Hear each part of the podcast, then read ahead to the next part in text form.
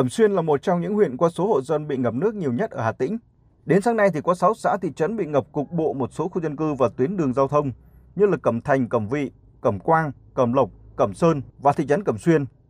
Riêng xã Cẩm Vịnh có 4 trên 7 thôn bị ngập nước. Bà Hoàng Thị Khai, người dân xã Cẩm Vịnh huyện Cẩm Xuyên cho biết.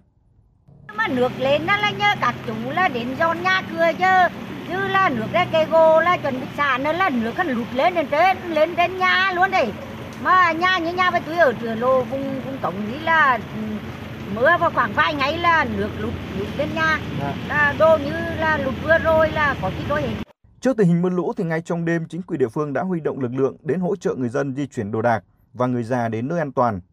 Tại các tuyến đường bị ngập, lực lượng chức năng đã cắm biển cảnh báo để tránh trường hợp người dân đi xe vào khu vực nguy hiểm này.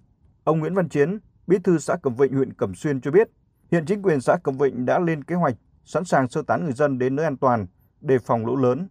cái gồ thì tạm thời không xả nhưng mà nước do trên thượng nguồn chảy về cho nên là nước cũng đang còn ờ, ngập ờ, 4 đến 7 thôn. Hiện nay thì do lụt cho nên học sinh tạm thời không học được.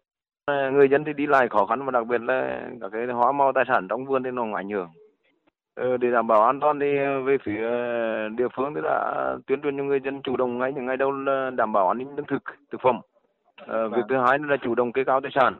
Ờ, việc thứ ba nữa thì lên phương án những cái hộ gia đình mà có nguy cơ ngập lụt á, thì để tổ chức sơ tán sơ tán theo hình thức ờ, tại chỗ gắn với công tác phòng chống dịch Ngoài Cẩm Vịnh thì mưa lớn gây ngập lụt tại một số khu dân cư của huyện Thạch Hà, thị xã Kỳ Anh. Ngoài ra một số tuyến giao thông bị sạt lở gây khó khăn cho việc di chuyển của người dân. Ông Ngô Đức Hợi, Tránh Văn phòng Ban Chỉ huy Phòng chống thiên tai và tìm kiếm cứu nạn tỉnh Hà Tĩnh cho biết, đến thời điểm này thì các hồ chứa nhỏ trên địa bàn đã đầy nước. Các hồ chứa lớn đang được điều tiết để xả lũ đảm bảo an toàn. Thì hiện nay các cái hồ chứa nhỏ thì như đây đấy, hồ chứa to thì đang một số hồ thì đang điều tiết để xả lũ như hồ cái gỗ động tối hôm qua đấy có xả nữa.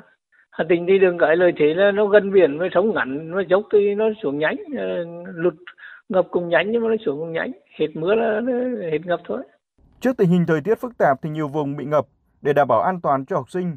Sáng nay, khoảng 22.000 học sinh tại 50 trường học của Hà Tĩnh đã được nghỉ học.